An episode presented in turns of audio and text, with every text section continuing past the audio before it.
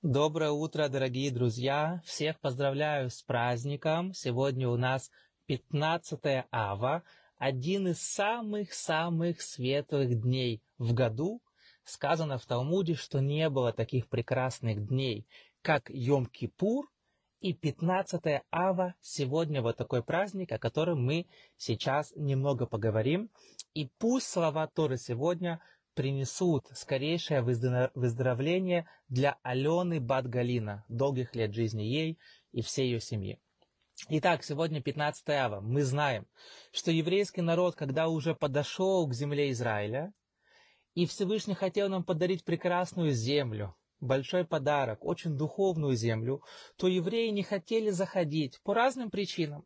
Комментаторы занимаются, почему они не хотели войти, но тем не менее они плакали. Они плакали, плакали в ночь 9 ава и пропитали этот день вот скорбью и печалью. Поэтому сказал Всевышний, увы, вы не хотите заходить, все поколение должно умереть. 600 тысяч мужчин должно умереть в течение 40 лет. Женщины, они хотели войти. Женщины не плакали. Женщины всегда-всегда были на уровень выше мужчин. И всегда они хотели соблюдать и исполнять волю Творца. И поэтому на женщин вот это вот постановление вообще их никак не касалось. Мужчины плакали, мужчины нарушали волю Творца, все 600 тысяч должны погибнуть. Давайте посчитаем. 600 тысяч за 40 лет – это около 15 тысяч человек в год погибали, умирали в результате этого греха, что они плакали 9 ава. Но в последний год, 15 ава, последняя группа 15 тысяч мужчин была готова отойти в лучший мир, и вдруг они не умирают. Что случилось? А Всевышний прощает. Всевышний сказал, я вас прощаю, вот эта вот последняя группа из 15 тысяч умирать не будет. И вот сегодня мы видим, что Всевышний показал свою благосклонность к людям, он прощает вот эту большую группу, 15 тысяч человек.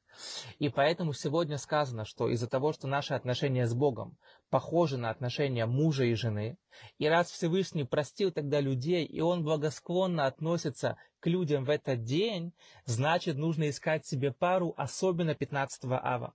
Молиться о нахождении супруга, супруги, потому что этот день пропитан благосклонностью вот, Творца к нам, и между людьми тоже намного легче найти контакт, потому что это очень святой и прекрасный день. И, конечно, в любой праздник, если есть такие вот какая-то святость в этом дне, нужно обязательно раскаиваться, обязательно попытаться исправить свои какие-то действия и приблизиться к Богу, потому что день сегодня очень к этому располагает. Это немножко про 15 ава, а также мы находимся в неделе, когда мы читаем главу Экев. Эта глава рассказывает, что кто близок к Богу, ему хорошо, а кто нарушает, увы, он неправильно себя ведет в этом мире и будет наказан. Это один из принципов, один из 13 принципов, самых важных принципов Рамбама, что мы должны верить, что любой хороший поступок награждается, а любой плохой поступок, увы, будет наказан. И Тора нам сразу говорит большой секрет. Вы знаете, вот буквально в первом стихе, кто знает иврит, знает, о чем я говорю, но я не буду как бы вот вдаваться в грамматику, но там написано в первом стихе. Пожалуйста, те, кто даже хотят соблюдать законы и заповеди Творца, очень сильно смотрите, чтобы вы не нарушали простые заповеди. То есть каждый из нас, у него есть система ценностей. Каждый там, например, свинину я не ем. Это железобетонно. Но Какие-то вещи человек допускает, но какая разница? Например, есть очень важный закон, как правильно одевать обувь.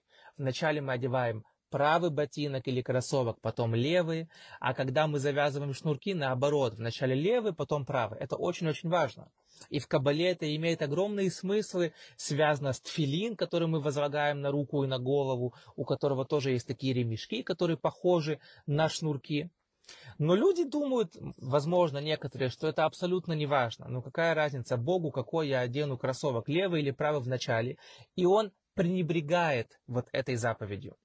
Говорит нам Тора сразу в недельной главе, что именно из-за того, что есть заповеди, которые мы, нам кажутся, что они неважные, и мы ими пренебрегаем, вот через эту дверцу заходит Ецерара, и потом мы будем вследствие нарушать более серьезные запреты, все более и более серьезные запреты. Потому что когда я начинаю нарушать что-то мелкое, включается механизм, что когда грех есть маленький, он ведет за собой еще грех, еще, еще, еще, пока человек не начинает вообще все нарушать. И наоборот, когда я делаю заповедь легкую, это включает механизм, что заповедь тянет за собой еще заповедь, еще заповедь, еще заповедь, пока я не становлюсь большим праведником. Поэтому сразу говорит нам Тора, не надо пренебрегать простыми вещами, которые кажутся для нас простыми. Такого не бывает простая заповедь, простой запрет. Потому что мы имеем дело с бесконечностью. Любое хорошее действие награждается бесконечно, любое плохое действие разрушает всю Вселенную. Мы в ответе за весь мир, поэтому не бывает простых и легких запретов или важных запретов. Все одинаково важно. Но мы в нашей системе, нам кажется, что это вот не важно. И именно здесь эта дверца для Ецарара, чтобы мы вот нарушили что-то простое и запустился механизм нарушений, не дай бог.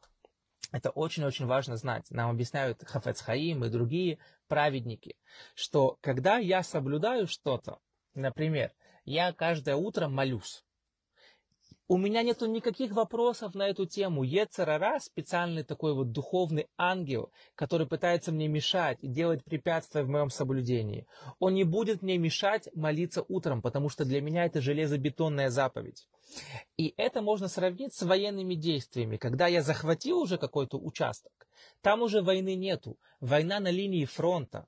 Но то, что уже захвачено одним государством, там уже все, оно уже захвачено, оно уже мое. Точно так же в служении Богу. То, что для меня я уже на сто процентов соблюдаю, тут Ецарара ко мне приходить не будет. Да нарушь ты, да не помолись. Для меня молитва утром – это железобетонная штука. Я уже молюсь там пять лет, это уже не сдвинуть. Тут нету линии фронта. А то, что я еще иногда соблюдаю, иногда нарушаю, вот здесь идет настоящая битва, и здесь как бы у меня есть какое-то сопротивление. Но как только я и здесь, например, там заповедь цицит или заповедь кипу начну соблюдать железобетонно, здесь больше не будет сопротивления никакого. Все, это уже со мной, это уже мое. А дальше какие-то новые аспекты и нюансы, вот там будет моя борьба с Ецарара. И говорит нам Тора в нашей главе «Вегая», Экев тишмеун. Хотите знать, как правильно воевать с Ецарара? Никогда не пренебрегайте то, что кажется для вас легким. И когда вы будете соблюдать все железобетонно, даже простые вещи, которые кажутся простыми, а на самом деле они вообще не простые, тогда к вам Ецарара вообще не сможет прикоснуться и не будет сопротивления. Вы все будете соблюдать, и вы будете близки к Богу и исполните свою миссию в этом мире. Еще раз с праздником 15 ава. Сегодня нужно молиться Богу, чтобы все, кто ищет пару, нашли себе пару, потому что человек, который не замужем, не женатый, он как бы неполноценный. Бог создал одну душу, разделил ее на две части, на две части, мужчину и женщину. И когда вот человек женится по всем законам Торы, вот теперь он полноценный человек. Поэтому давайте помолимся за всех тех, кто еще ищет себе пару.